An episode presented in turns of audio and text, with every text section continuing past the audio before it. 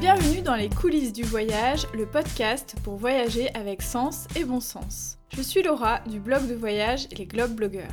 Toi aussi, tu as envie de voyager de manière plus responsable, d'organiser tes escapades facilement et dénicher des initiatives originales? Si la réponse est oui, alors tu es au bon endroit. Chacun de mes épisodes est un concentré de bonnes astuces pour t'aider à planifier tes prochains voyages durables.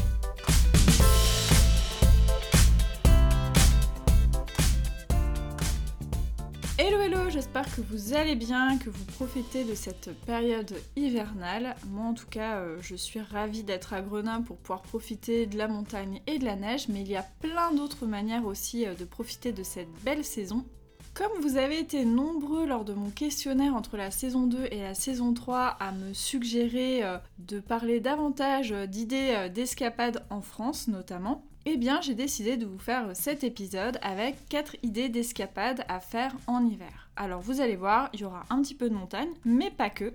Et surtout, ces 4 escapades ont un point commun, puisqu'elles se situent toutes dans un parc naturel régional. Et je vais vous dire pourquoi. J'ai déjà eu plusieurs fois l'occasion de vous parler des parcs naturels régionaux et ce sont des territoires que j'apprécie tout particulièrement, je pense que quand on s'intéresse au tourisme durable, ce sont vraiment des territoires à privilégier euh, en France. Alors si vous n'êtes pas encore accoutumé à ce qu'est un parc euh, naturel régional, je vais vous donner une petite euh, définition personnelle en quelque sorte. Donc un PNR, donc je dirais PNR hein, sur la suite de l'épisode parce que sinon ça va être très très long à chaque fois. Un PNR c'est un territoire rural habité qui est reconnu pour sa valeur patrimoniale et paysagère. Donc on a vraiment l'angle humain et l'angle naturel. Et ce qui est intéressant, c'est que ce sont des territoires qui sont animés par des projets concertés de développement durable dans l'idée de trouver un bel équilibre entre la présence et les activités humaines, mais aussi la préservation à la fois de la nature et du patrimoine, donc notamment le patrimoine bâti. Ce que j'aime aussi dans ces parcs naturels régionaux, pour en avoir visité un certain nombre maintenant, c'est que pour chacun d'entre eux, il y a vraiment une identité singulière, un esprit qui se dégage et qui fait qu'on sait qu'on est euh, par exemple dans le parc naturel euh, des Marais de Brière et pas ailleurs. Ce que j'aime particulièrement aussi dans ces territoires, c'est vraiment ce travail de concertation, un travail en réseau avec les différents acteurs du territoire qui crée une très très belle euh, synergie. Alors tout n'est pas toujours euh, parfait, bien entendu, mais il y a vraiment une volonté d'être sur un développement durable et je trouve que c'est intéressant à, à, valoriser. Sans plus tarder, voici mes 4 idées d'escapade hivernale dans les PNR. La première, je triche un petit peu puisque mon conseil ce serait de choisir le PNR le plus proche de chez vous pour une petite escapade de dernière minute. Pourquoi ce conseil? Tout simplement parce qu'en hiver, la météo peut être un peu capricieuse, on n'a pas forcément non plus tout le temps des vacances, c'est pas forcément le moment où on a envie de poser euh, plein plein de jours, ce que je peux comprendre. Mais ça n'empêche pas de faire des petites escapades sur un week-end par exemple à la dernière minute en fonction des conditions météo. Et pour ça, bah, le mieux c'est d'aller le plus proche de chez soi, on peut être quand même très très dépaysé. Alors sachez qu'il y a 58 parcs naturels régionaux en France. Hein. c'est un chiffre qui peut évoluer, donc si vous écoutez ce podcast dans deux ans, peut-être que ça sera un petit peu plus. Donc il y a de quoi trouver un PNR logiquement quand même pas trop loin de chez soi. Et sachez que même si vous habitez dans une grande ville, vous pouvez accéder à ce genre de territoire. Par exemple, si vous habitez à Nantes, il y a le parc naturel de la Brière. Si vous êtes à Grenoble, vous avez la Chartreuse et le Vercors. Si vous êtes à Lyon, il y a le parc naturel régional du Pilat. À Marseille, celui de Sainte-Baume. À Paris, vous en avez carrément 4. Le Vexin, la Chevreuse, l'Oise Pays de France et le Gâtinais. Et si vous êtes à Lille, il y a le parc naturel régional Scarpe Esco. Donc même si vous êtes un citadin en mal de nature, il y a de quoi faire. Bon, j'ai pas pu citer toutes les villes, j'en suis désolée, mais le plus simple c'est d'aller trouver la carte des parcs naturels régionaux sur internet, hein, tout simplement, et comme ça vous pourrez visualiser en un clin d'œil ceux qui sont à proximité de chez vous. Pour la deuxième idée d'escapade, je vais être un peu plus précise puisque je vais vous recommander le PNR du Haut-Jura. Donc là, on est sur de la moyenne montagne, En hiver, qu'est-ce que vous pouvez faire dans le Haut-Jura? Vous pouvez faire de la raquette et du ski de fond notamment, puisque c'est un territoire où il y a de nombreux itinéraires balisés à raquette. Vous avez notamment la grande traversée du Jura à raquette, donc il y a tout simplement 115 km entre Métabief et Giron, donc ça, ça donne de quoi faire, hein. ça donne de quoi euh, randonner euh, tranquillement. Et au-delà de cet itinéraire-là, il y a plus de 100 pistes raquettes balisées, soit 427 km de parcours. Je lis bien ma fiche, vous avez bien entendu 427 km. Donc bon, là je pense que si vous aimez la raquette, euh, vous êtes bon. Et ces pistes-là sont vraiment dans une nature sauvage et préservée. Il y a une biodiversité aussi euh, importante dans le Haut-Jura. Si vous avez de la chance, vous pouvez voir notamment des chamois. Je vous parlais aussi de géologie, il y a vraiment des sites géologiques dans le Haut-Jura qui sont euh, très sympas. Et pour le découvrir, vous pouvez utiliser une application qui s'appelle Géo e-bike Tour Jura. C'est une application qui recense différents itinéraires pour découvrir les curiosités géologiques. Alors c'est vrai que c'est une application qui s'utilise peut-être plus au printemps ou l'été, mais vous pouvez tricher en hiver en utilisant euh, les points de géolocalisation pour euh, découvrir ces sites euh, géologiques. Par exemple en voiture, si vous trouvez que la météo n'est pas particulièrement adaptée pour faire du vélo électrique. Sur le chemin, vous découvrirez des plis synclinaux, des marmites, des géants et de nombreuses combes. Et tous ces termes un petit peu euh, scientifiques n'auront plus de secret pour vous parce que dans l'application, il y a tout un tas d'informations euh, de vulgarisation scientifique, il y a même un lexique, donc c'est une bonne manière de s'initier euh, à la géologie. Le Haut-Jura, c'est aussi un territoire de patrimoine. Il y a de nombreux savoir-faire qui ont été préservés, notamment ceux qui concernent le travail du bois. Il y a encore des fabrications artisanales, par exemple, de jouets en bois dans le Haut-Jura. À Saint-Claude, vous ne le savez peut-être pas, mais c'est une ville classée métier d'art et d'artisanat, notamment pour la fabrication de la pipe. Voilà, petite information insolite, mais aussi de la taille des diamants. Donc voilà, il y a plein d'artisans à aller rencontrer, de savoir-faire à découvrir, et ça, bah, on peut le faire facilement euh, en hiver euh, aussi parce que ce n'est pas météo dépendant. Vous ne le savez peut-être pas, mais je suis aussi une grande gourmande et une fromage addict, si on peut dire. Donc le Haut-Jura, bah, c'est un beau territoire aussi pour euh, croquer euh, de nombreux fromages, que ce soit le bleu de Gex, le Morbier, le Comté, le Mont d'Or. Et la particularité, c'est que tous ces fromages-là sont euh, labellisés AOP. Donc il y a de nombreux producteurs aussi à les rencontrer, des dégustations à faire.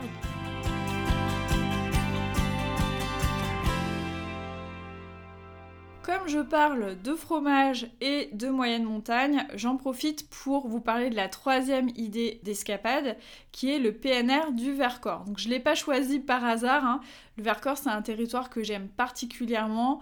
C'est pas pour rien si je me suis installée à Grenoble, c'est juste à côté, donc euh, je suis trop trop contente parce que je vais vraiment pouvoir l'explorer euh, de fond en comble. Donc le Vercors, pour ceux qui connaissent pas, c'est un massif qui est constitué de roches sédimentaires. Il y a des grandes falaises vraiment très euh, verticales, donc c'est en termes de paysage, c'est vraiment à couper le souffle. Donc il y a vraiment une physionomie de paysage qui est particulière dans le Vercors. Il y a aussi tout comme dans le Haut-Jura, beaucoup beaucoup de producteurs locaux, que ce soit euh, par rapport à la viande, par rapport au fromage, aux produits laitiers, au miel, etc. Donc euh, c'est effectivement un territoire aussi où on peut se régaler et, euh, être sur du manger bon et local. J'en profite à ce propos pour vous parler de la marque Valeur Parc Naturel Régional c'est une marque qui a été mise en place par euh, la Fédération des parcs naturels régionaux. Et en fait c'est un indicateur pour les voyageurs tout simplement pour trouver euh, des prestataires qui sont davantage engagés dans un tourisme durable, dans un développement durable. Donc ça peut être, euh, là comme je suis en train d'en parler, de producteurs locaux, mais ça peut être aussi des hébergeurs, des restaurateurs, des prestataires d'activités, voilà, qui sont euh, particulièrement engagés pour leur territoire. Et pour en avoir testé un certain nombre, je peux vous dire que ce sont toujours de très très belles rencontres à faire. Donc euh, n'hésitez pas à aller euh, les chercher. Et pour ça, c'est assez simple puisqu'il y a un site en fait spécifique qui s'appelle Consommer Parc. Je vous mettrai le lien dans la description de l'épisode où en fait on peut retrouver tous ces acteurs-là.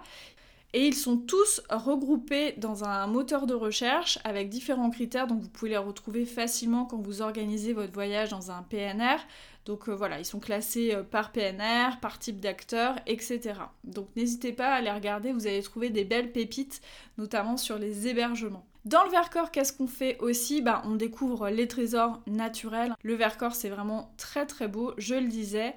C'est aussi un très beau territoire pour observer les bouquetins, notamment sur les hauts plateaux. Alors pour ça, il faudra randonner en raquette. On a fait un très beau reportage sur ce sujet. Je vous mettrai aussi le lien dans la description euh, de l'épisode. Il y a énormément euh, de stations comme Autran, Corançon, Lens-en-Vercors, etc.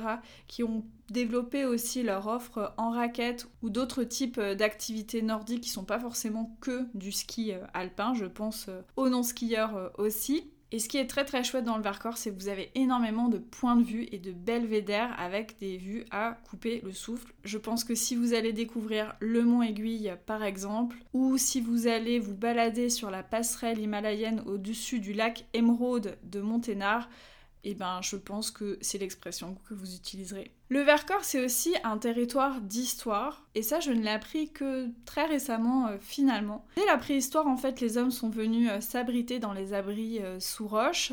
Le Vercors, plus récemment, durant la Seconde Guerre mondiale, a été un lieu très très important aussi pour la résistance, et vous pouvez découvrir cette histoire à travers différents musées. Donc il y a le Mémorial de la Résistance par exemple, le musée départemental de la Résistance à Vassio-en-Vercors et plein d'autres aussi euh, musées sur euh, l'histoire et le patrimoine sur d'autres thématiques dans le Vercors.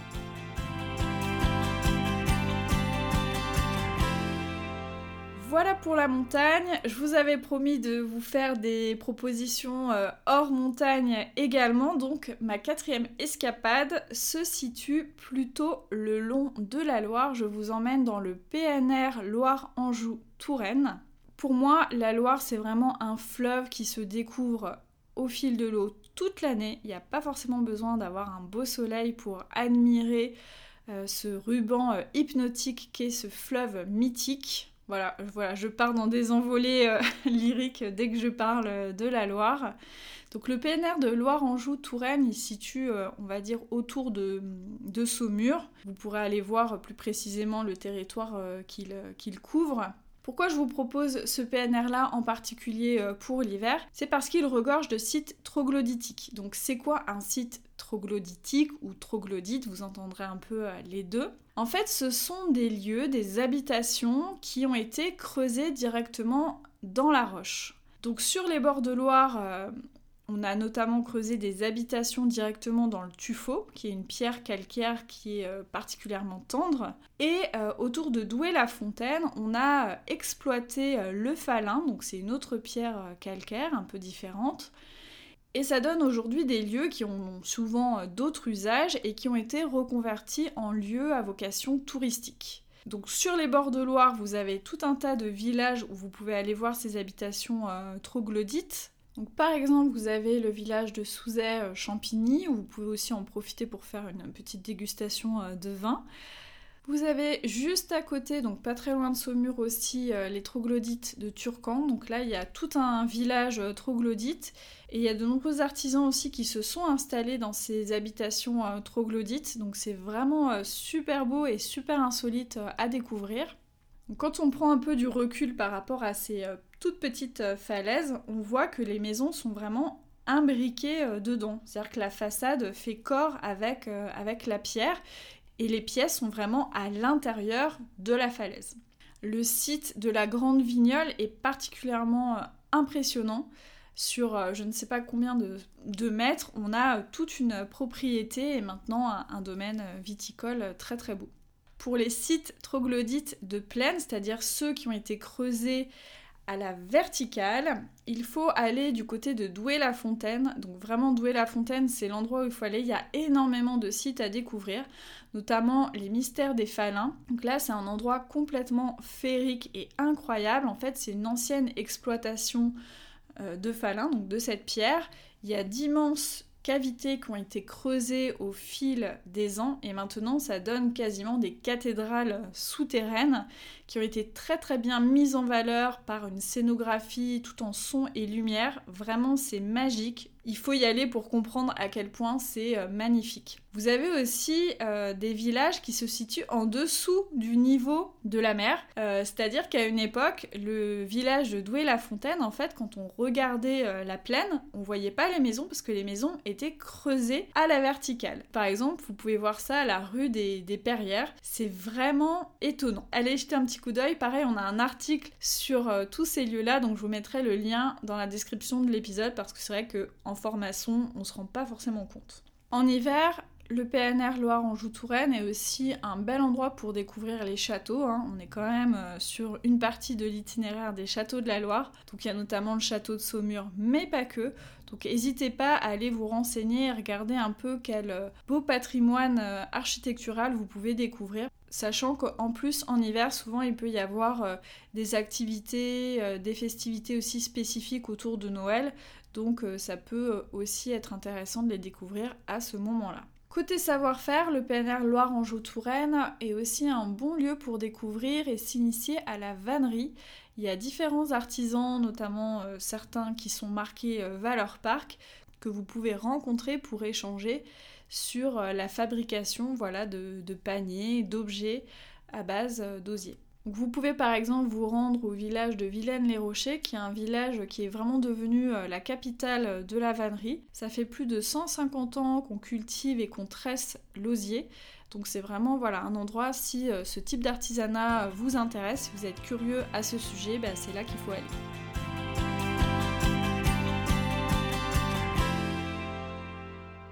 Voilà, je vous ai parlé euh, de 4 idées d'escapade, un peu plus hein, si on prend ma petite astuce euh, du début. Si vous voulez découvrir plus de parcs naturels régionaux, c'est facile, il suffit d'aller euh, sur le site de la Fédération des parcs naturels régionaux. Voilà, comme ça vous allez découvrir les 58 parcs qui existent. Sachez aussi que depuis pas longtemps, la Fédération nationale des PNR a mis en place une plateforme qui référence en fait des séjours en immersion avec euh, les acteurs euh, justement euh, des PNR. Donc c'est une plateforme qui a été créée en collaboration avec Green Trip et Odyssey, qui sont aussi deux autres acteurs du tourisme durable. Donc pour le moment, il y a 12 voyages en immersion qui sont proposés sur la France. Il y a aussi une page qui valorise des hébergements durables, donc c'est une plateforme qui va s'étoffer euh, au fur et à mesure. Donc là, c'est vraiment si vous cherchez des séjours un peu clés en main, déjà organisés. Franchement, il y a de très très belles propositions. J'ai regardé, euh, notamment en hiver, il y a un séjour en mode trappeur dans les Bauges qui combine nuit en tipi, rando et spéléo qui a l'air vraiment très très chouette. Alors on peut le faire en hiver, on peut le faire à d'autres saisons euh, également. Et côté euh, plus artisanat, euh, j'en parlais aussi, je parlais du travail du bois. Sachez que dans le Kera aussi, il y a beaucoup d'artisanat sur cette matière. Et il y a justement un séjour qui est proposé autour de la rencontre des artisans du bois dans le Kera. Ces deux voyages-là, je les ai bien repérés, ils peuvent se faire tout à fait facilement en hiver. Si vous voulez aussi regarder les autres séjours, bah, n'hésitez pas, euh, vous aurez des précisions euh, sur le programme, la période où il est possible de les effectuer et euh, également le coût. Donc je trouve que c'est intéressant voilà, pour les gens qui n'ont pas forcément envie d'organiser les choses. C'est très sympa et tous les prestataires qui sont choisis dans ces séjours-là sont euh, marqués Valeur Parc. Là encore, on est au top du tourisme durable. Voilà, je finis ce podcast euh, là-dessus. J'espère qu'il vous aura C'est un format un peu différent puisque là, je vous donne des idées euh, de destination. Alors, en format sonore, c'est pas forcément évident, mais c'est pour ça que je vous ai mis plein plein plein de liens dans la description de cet épisode. Vous pouvez aussi me retrouver sur mon compte Instagram @globeblogger. Je parle très très fréquemment des parcs naturels régionaux. Donc euh, n'hésitez pas à me rejoindre par là-bas et c'est aussi un chouette euh, lieu pour euh, papoter davantage. Je vous remercie énormément pour votre écoute. N'hésitez pas à me mettre une petite note sur Apple Podcast, ça fait plaisir. Il paraît aussi que sur Spotify maintenant on peut le faire. Donc voilà, je prends aussi les étoiles partout où elles arrivent. Je vous souhaite de belles escapades hivernales et je vous dis à très vite pour un nouvel épisode. Ciao